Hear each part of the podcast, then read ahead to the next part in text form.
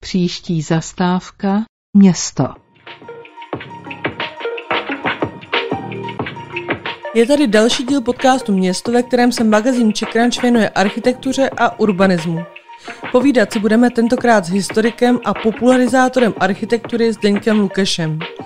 Autor desítek knih nedávno navštívil Nové město budoucnosti, budované ve Spojených Arabských Emirátech na poušti, které místo aut používá promyšlený systém kapslí. Řeč bude i o tom, v čem se toto arabské město podobá třeba pražským vinohradům. U poslechu vás vítá Eliška Nová.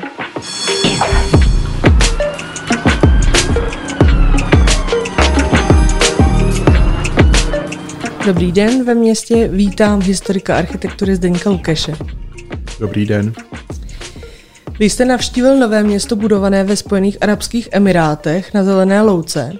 Jde o Mazdar City a vy o něm mluvíte jako o městu budoucnosti. Proč? No tak to je takový velice velkorysý projekt, který začal už někdy kolem roku 2008.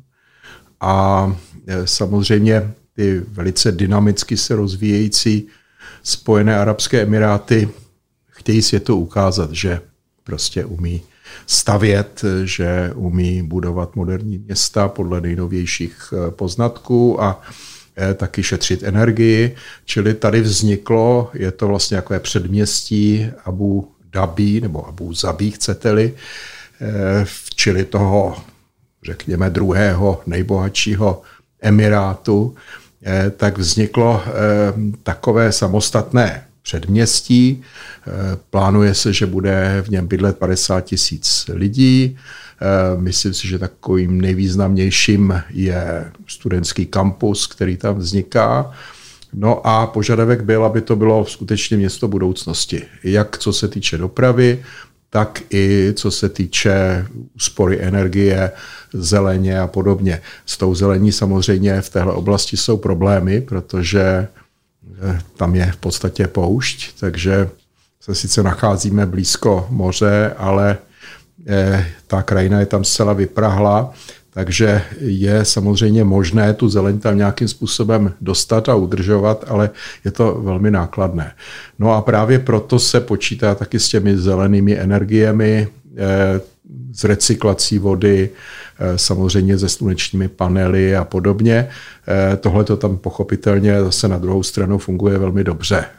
Takže hmm. město se začalo stavět, podíleli se na tom nejvýznamnější světoví architekti, samozřejmě nejdřív proběhly architektonické soutěže, takový ten základní koncept potom dělal vítěz té soutěže a to byl slavný britský architekt Norman Foster, eh, autor eh, takových těch slavných budov, jako je Hong Kong Bank eh, v Číně, nebo nový stadion Wembley v Londýně, nebo ta kupole na berlínském Reichstagu a celé řady dalších slavných staveb.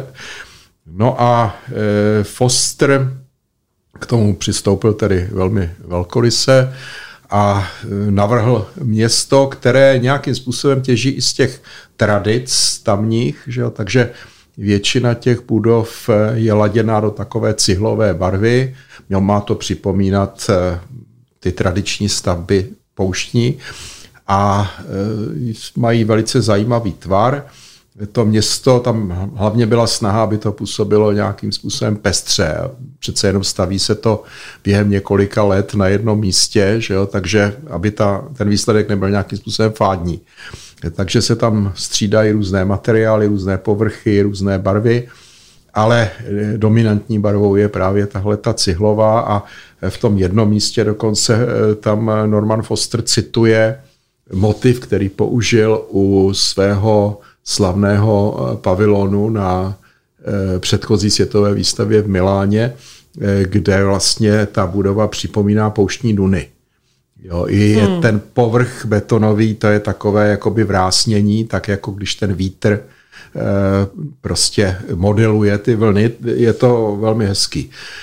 Takže i tohle se tam objevuje a mezi tím je samozřejmě spousta zeleně a takový velmi důmyslný systém ulic, eh, nebo uliček spíš, což je samozřejmě příjemné, protože si musíme uvědomit, že tam ty Eh, denní teploty, já jsem tam byl na jaře, tak to tam bylo 30 stupňů, že jo, ale v létě je tam skoro 50. Že jo. Takže aby se tam vůbec dalo nějakým způsobem přežít a aby ty lidé nebyli zavřeni jenom v těch klimatizovaných eh, jednotkách, tak eh, je tam prostě takový systém uliček, které jsou velmi důmyslně koncipovány tak, aby tam proudil vítr, Eh, protože ten tam skutečně je, ale je potřeba, aby proudil tím správným směrem, aby ochlazoval vlastně eh, ten vzduch a ten prostor, kde se ty lidé pohybují.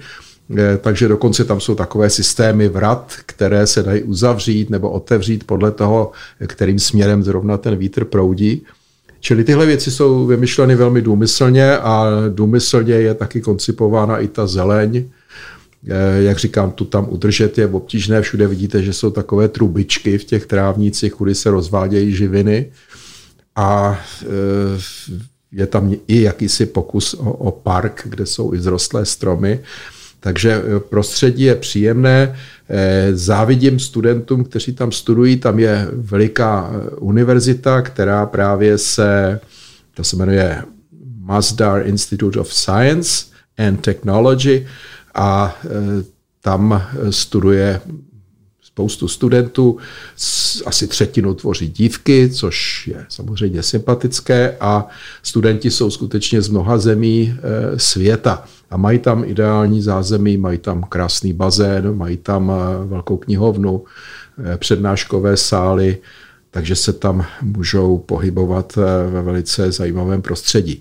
Co se týče dopravy, tak tam je jedna... Se k té dopravě možná ještě dostaneme. No. Eh, možná se vás zeptám, eh, vy už jste sám zmínil, že projekt je víceméně dílem známého londýnského architekta Normana Fostra. Je v tom projektu třeba znát jeho rukopis?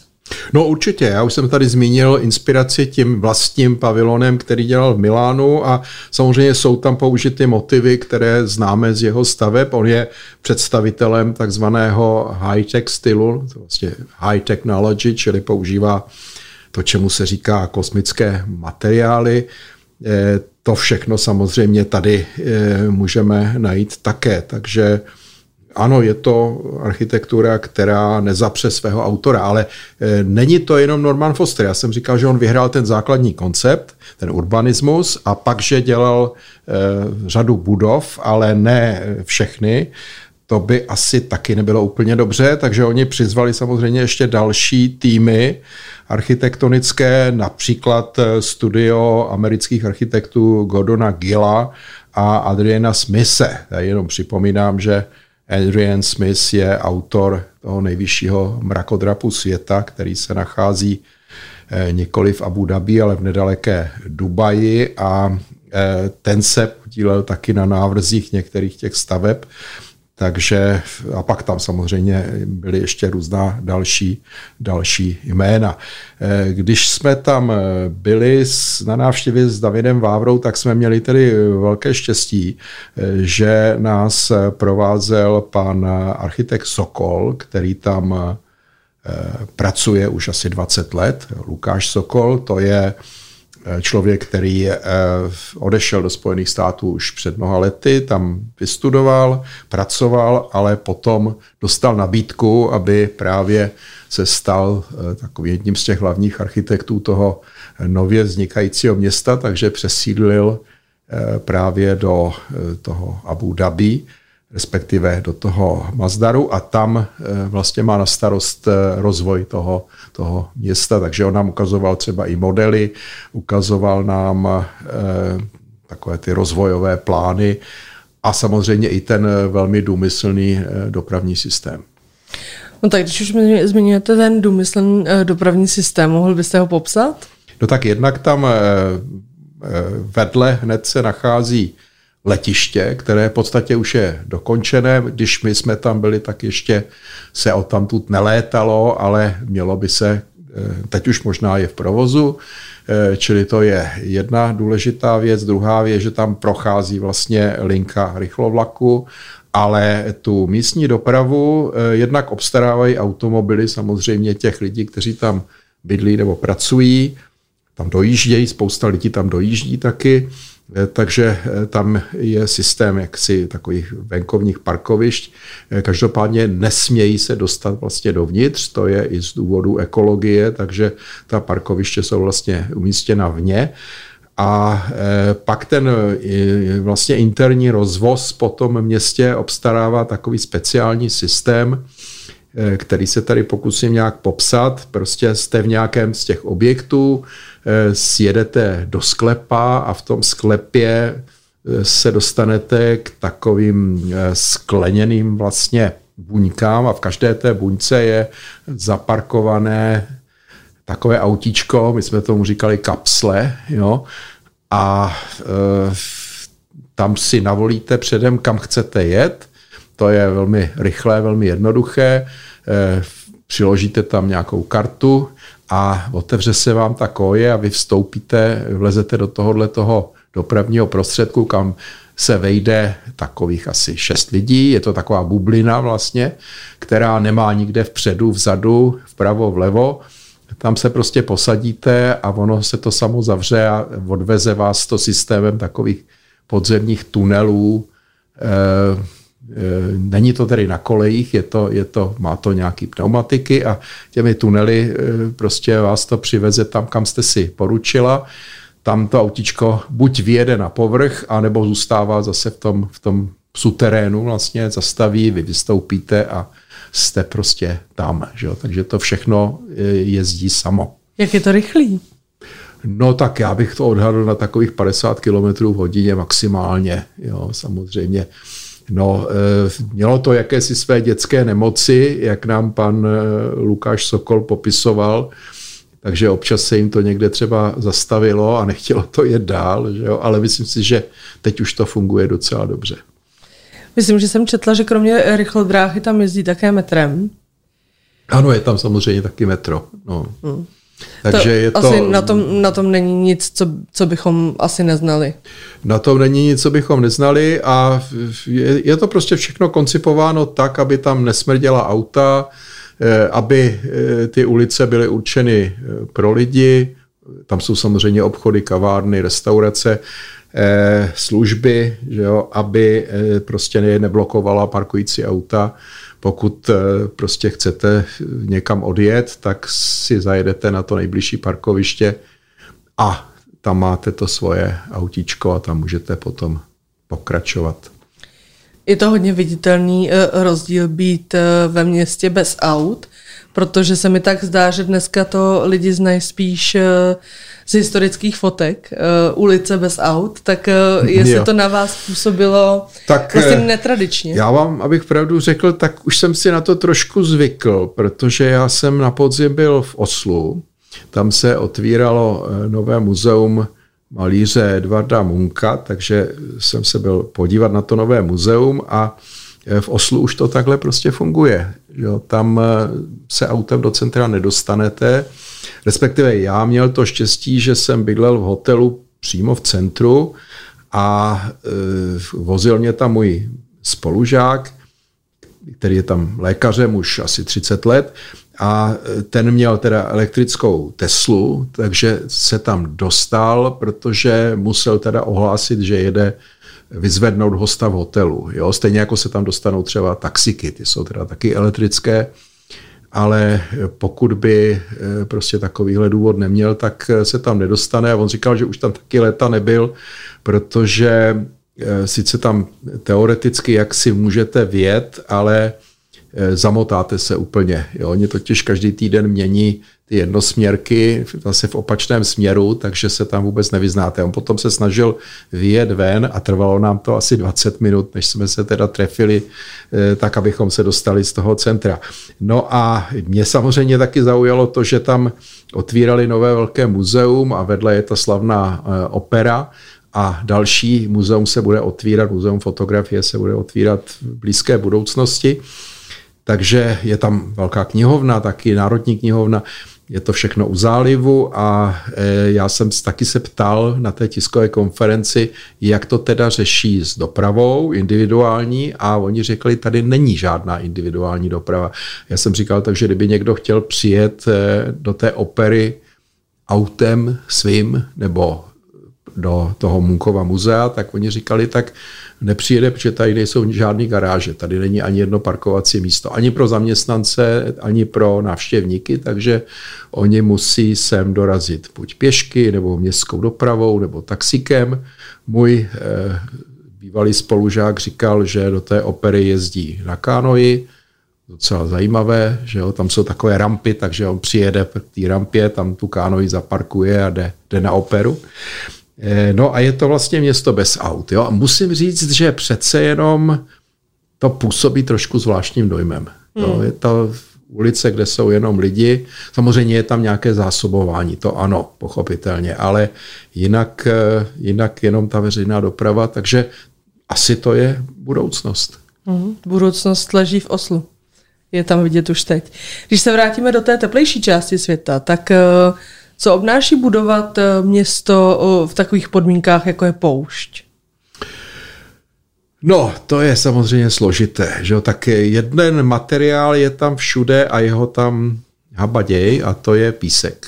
Že jo? Takže samozřejmě většina těch staveb je železobetonová, takže písek mají eh, na místě, ale další eh, materiály se tam samozřejmě musí dovážet a eh, pokud chtějí, aby ty interiéry působily příjemně, mají tam samozřejmě dřevo, další, další materiály, které musí, musí dovážet a to pochopitelně není jednoduché, ale já myslím, že to nějakým způsobem zvládají docela dobře a Eh, zrovna když jsme byli v tom Abu Dhabi, tak eh, ona je tam vlastně taková, probíhá taková soutěž. Jo? To, kež by to tady třeba takhle jednou fungovalo mezi Prahou a Brnem, nebo mezi Brnem a Ostravou, že jo? tak eh, tam soupeří vlastně mezi sebou dvě, ta nejbohatší města z dvou nejbohatších emirátů a to je Dubaj a Abu Dhabi.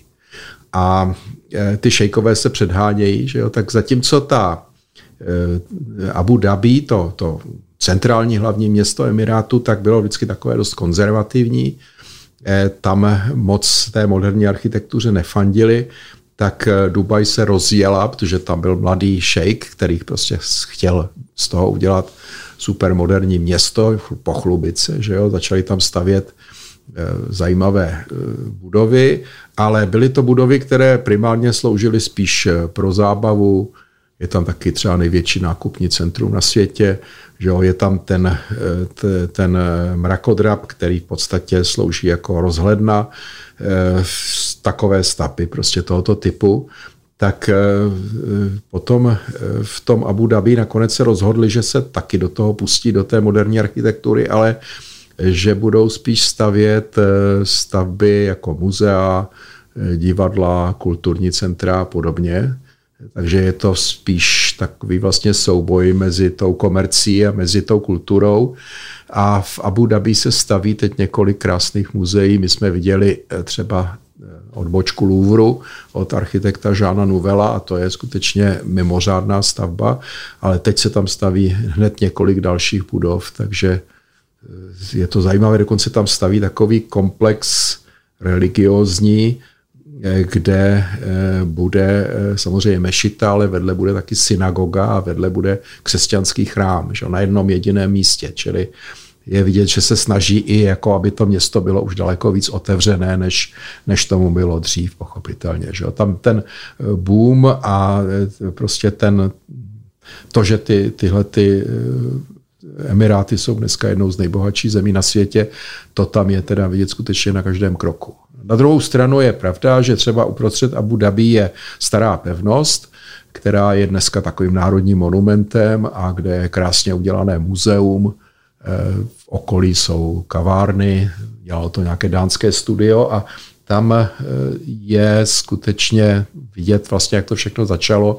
V té pevnosti bydlela ta, ta, ta, ta rodina, že jo, kde, odkud pocházejí ti šejkové a tam se taky dohodli někdy v tom roce 1966, eh, že vlastně eh, vytvoří tady tuhle tu federaci jakousi těch emirátů, v jejich čele jsou ty šejkové a eh, ty si potom mezi sebou volí toho prezidenta, který reprezentuje celou tu zemi. Některé ty emiráty ovšem zůstaly samostatné, jako je třeba Bahrajn, eh, Kuwait, Katar.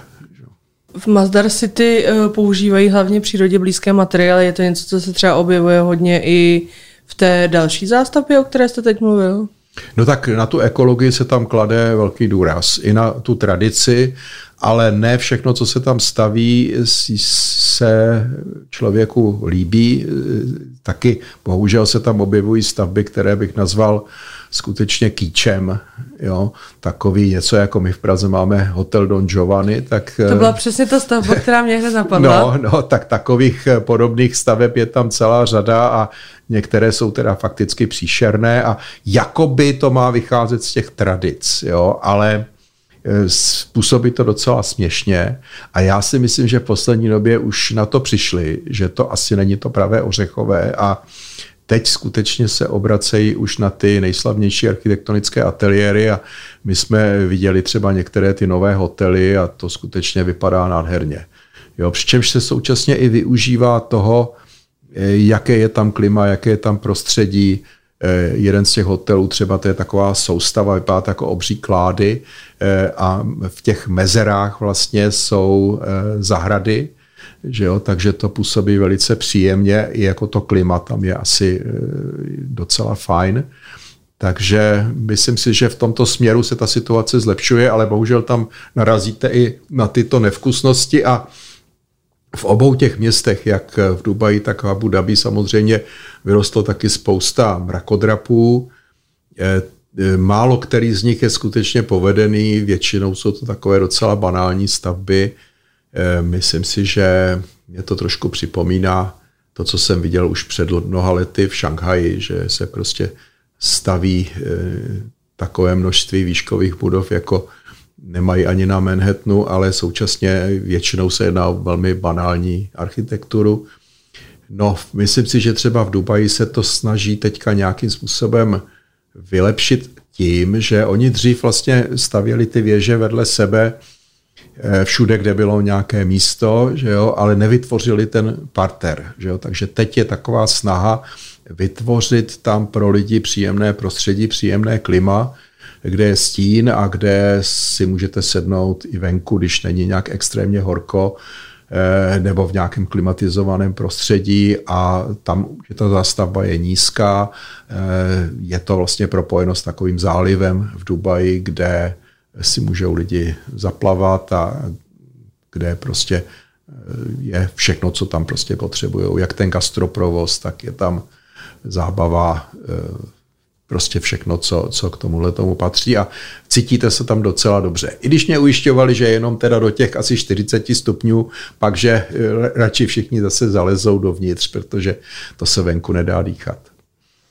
On asi i ten zelený aspekt má trošku druhou stránku věci, protože konkrétně ve spojitosti s tím Mazdar City jsem četla, eh, že tam je poměrně velká závlaha, nebo nutnost poměrně ano. velké závlahy. To znamená, že to spotřebovává i poměrně velké množství vody.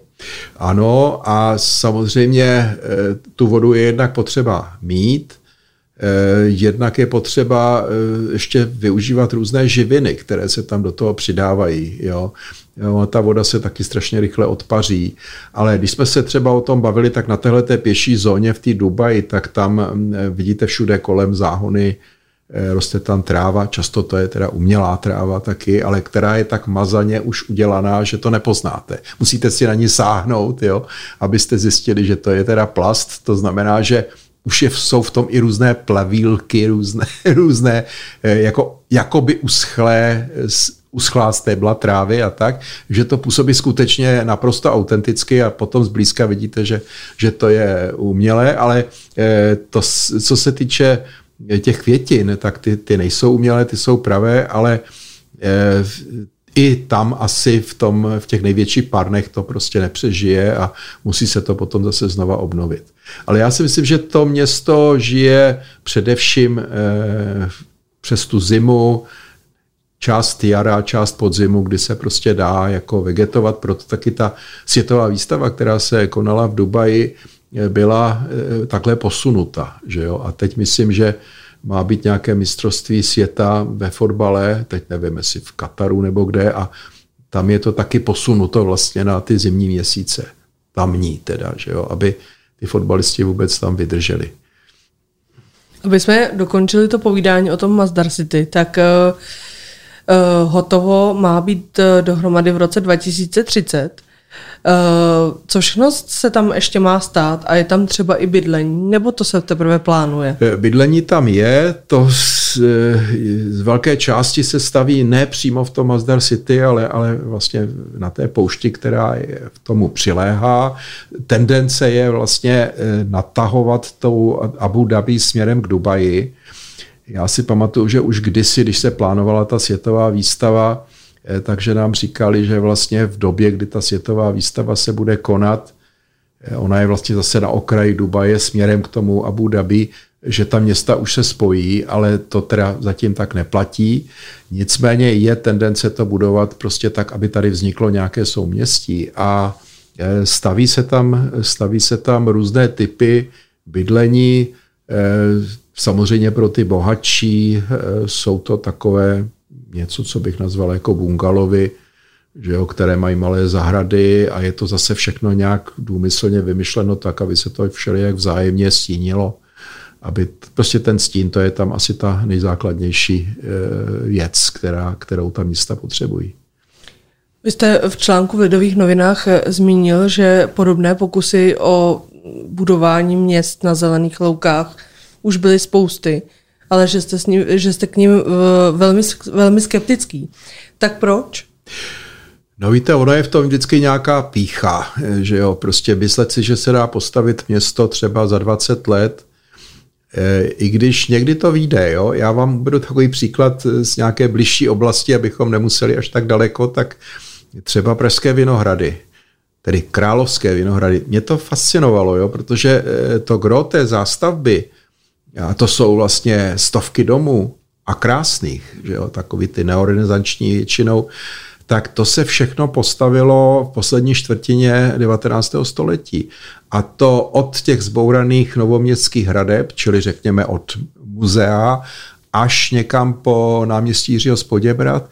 Jo, čili celá, celá tahle obrovská oblast, celé to velké pásmo dokázali postavit zhruba za 20 až 25 let ve vysoké kvalitě. Ty byty, které tam jsou, či to byla reprezentační čtvrť, že jo, tak ty byty byly samozřejmě kvalitní. Eh, postavili tam tržnici, vodárnu, postavili tam eh, dva kostely. Eh, pravda, ten plečníků vznikl později, ale prostě je to velkoryse založeno, myslí se tam samozřejmě taky na, na parky, na náměstí.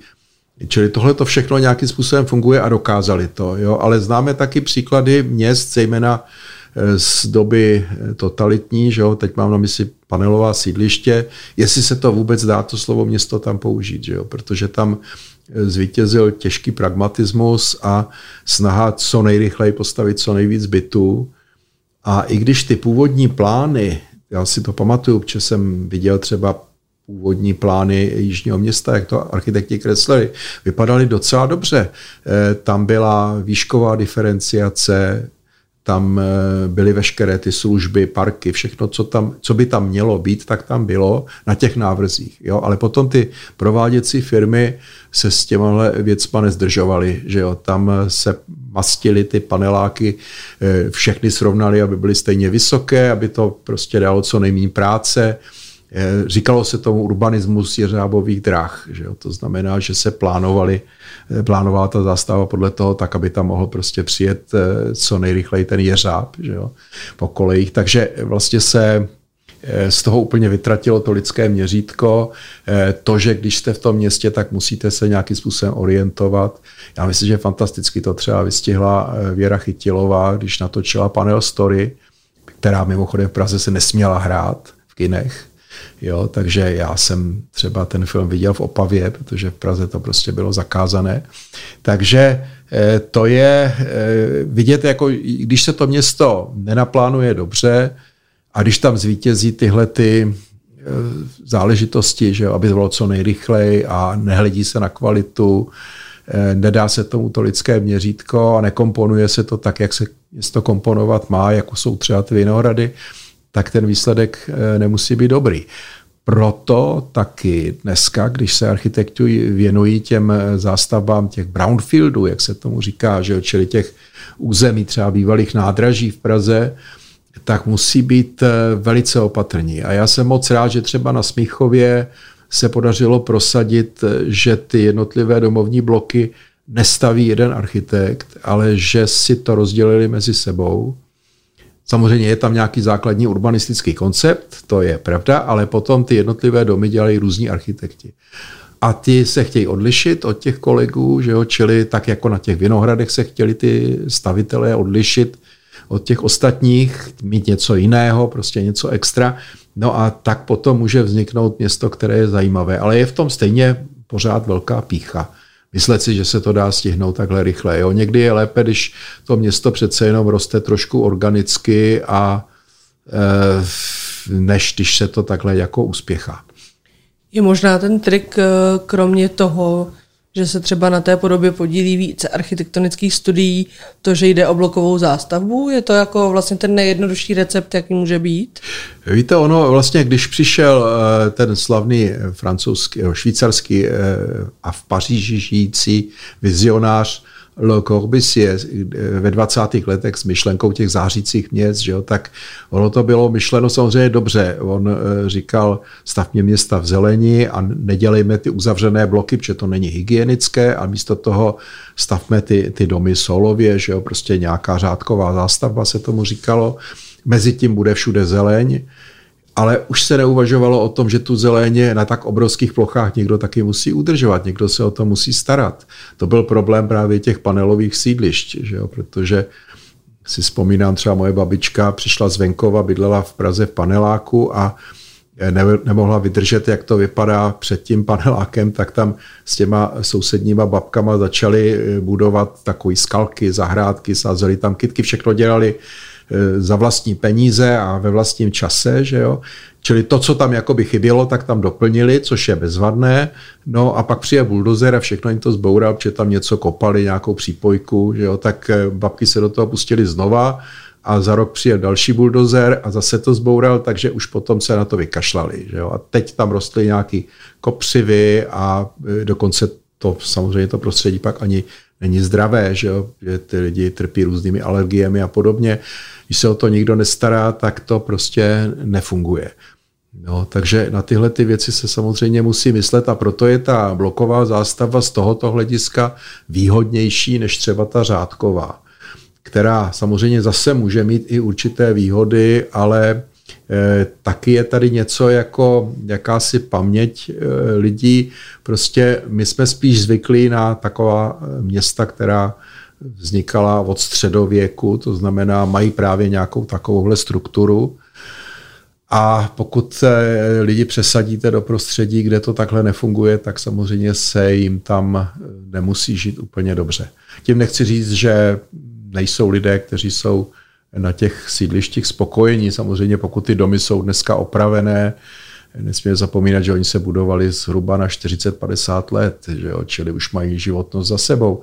Ale pokud jsou ty domy opravené, zateplené nějakým slušným způsobem a pokud se skutečně podaří aspoň dodatečně tam vybudovat to, co tam teda původně chybělo, to znamená jednak ta síť služeb, školek, jeslí, obchodu a podobně.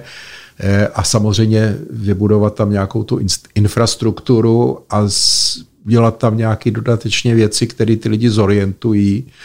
Jo, to, že se tam třeba postaví někde kostel nebo nějaká rozhledna nebo něco takového, že aby tam prostě vzniklo něco, nějaké městotvorné prvky, kde se lidé budou cítit líp, tak to je samozřejmě potom dobře. Je třeba už nějaké takové místo, kde se to s tou řádkovou výstavbou povedlo?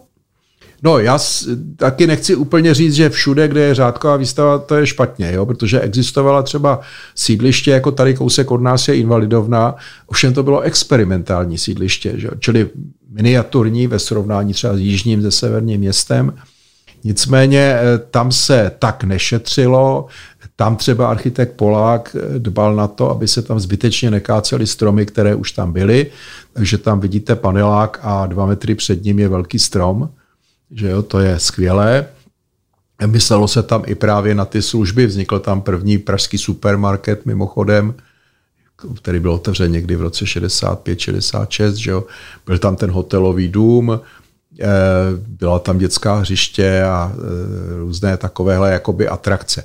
No nebo v Praze sídliště Kobylisy, to zase bylo určeno původně, teda to mělo být pro ministerstvo, zaměstnance ministerstva vnitra, tak zase se nešetřilo a dokonce se tam vybudovala kolektorová síť, což je samozřejmě šíleně nákladná záležitost. To znamená, že eh, veškeré ty rozvody jsou vedeny v chodbách pod zemí, takže když se něco pokazí, tak se to dá velice rychle najít a opravit, než když musíte někde kopat jámu a hledat prostě, kde to je. Eh, takže eh, tohle to se tam podařilo a třeba ty kobylisy jsou myslím, velmi dobře navrženy, že tam jsou prostě diferencované výškově ty domy, tvarově, eh, je tam několik takových zajímavých typů, jsou tam hezké detaily a třeba v některých těch panelácích jsou krásně řešené vestibuly, až člověk žasne. Teď jde o to, v jakém je to dneska stavu. Někde se o to ty lidi nestarají a je to smutný pohled, někde naopak si jsou vědomi těch hodnot. Tam naopak potom může být problém v tom, jako zrovna to hrozilo v těch kobylisích, že třeba někdo přijde na to, tady je velká plocha, tak tam něco postavíme a ono to ale už nejde, jo, protože ta kompozice je nějakým způsobem vymyšlená, je vymyšlená dobře, čili ne všude se to dá nějakým způsobem zahušťovat, že jo, takže eh, to jsou nějaká pravidla, ale to je prostě trošku jiný typ města, než, než ta rostlá města, na které jsme zvyklí v centru Prahy. Mm-hmm. Vy jste uh, historik architektury a hodně se podílíte na osvětě. Uh, máte dojem, že se nějakým způsobem zlepšuje v Česku povědomí o architektuře? Ano, mám dojem, že se zlepšuje. Víte, ta architektura neměla dobrý zvuk eh, právě v tom totalitním období, takže to si myslím, že se pomaličku zlepšuje, že si lidi uvědomují, že architekti dělají velmi důležitou práci, protože nám vlastně vytvářejí prostor, ve kterém se pohybujeme, ve kterém bydlíme, pracujeme, studujeme. Eh, takže že to je velmi důležité a eh, ta prestiž eh, architektů, myslím, v poslední době se zvýšila, což je fajn.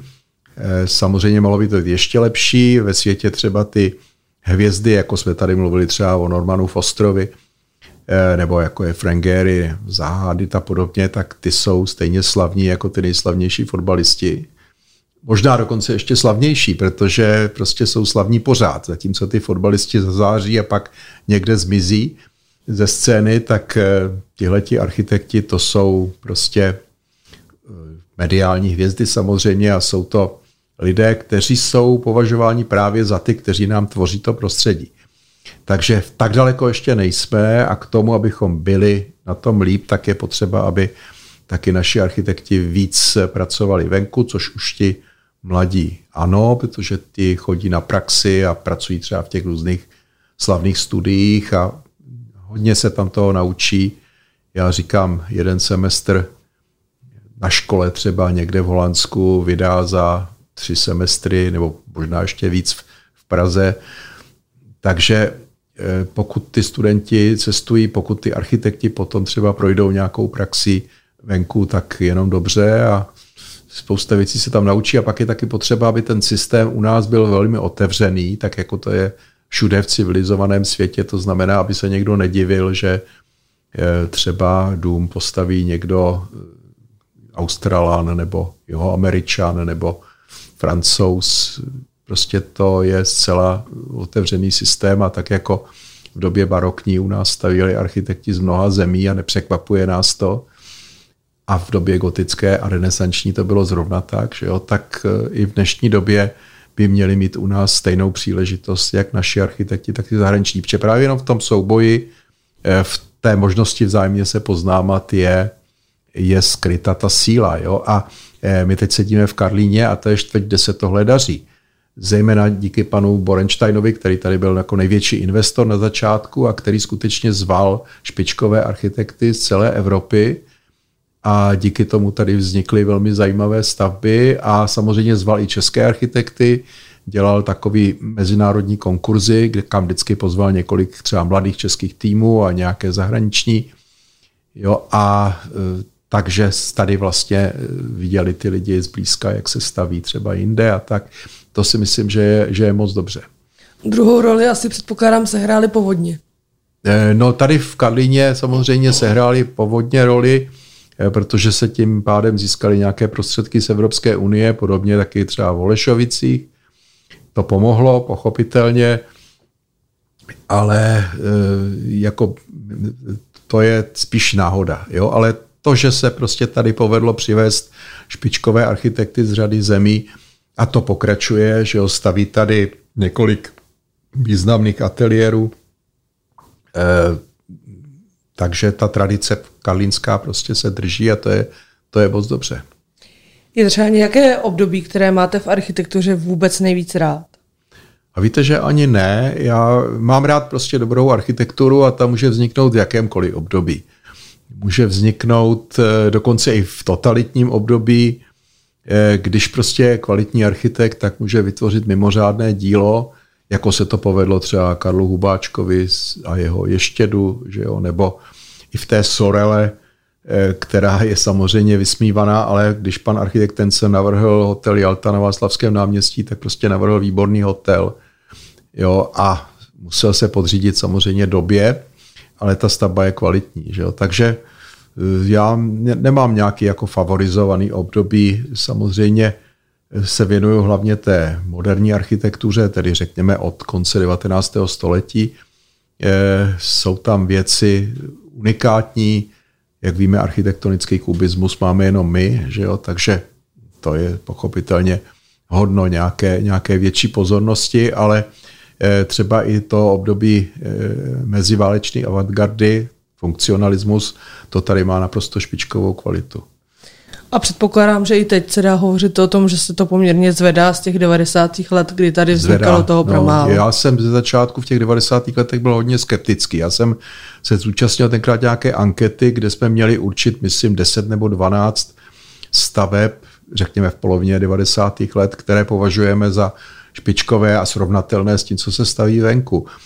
A kolegové ten, to zadání splnili a já jsem navrhl jednu tu stavbu. A to ještě byla taková malá kaplička jo, na Moravě. A oni se mě potom ptali, jak to, jako proč neuvádíte, ne, ne, nesplnil jste to zadání. Já jsem říkal, já ho nemůžu splnit, protože já po žádných dalších stavbách, které snesou tohle přísné měřítko, jako nevím. Jo to asi bude ještě nějakou dobu trvat. Jo. Dneska by mě to žádný problém neudělalo, protože když jenom listuju třeba tím časopisem eh, architekt nebo eh, tou ročenkou architektury, tak vidím stavby, které jsou velmi kvalitní a které jsou srovnatelné s tím, co se staví jinde. A co mě nejvíc těší, že to není práce dvou, tří eh, architektonických ateliérů, ale že tam jsou hlavně jména mě vlastně úplně neznámá. Mladí lidi, kteří právě třeba už mají nějaké ty zkušenosti zvenku a e, ty stavby jsou skutečně velmi kvalitní, takže ta úroveň roste.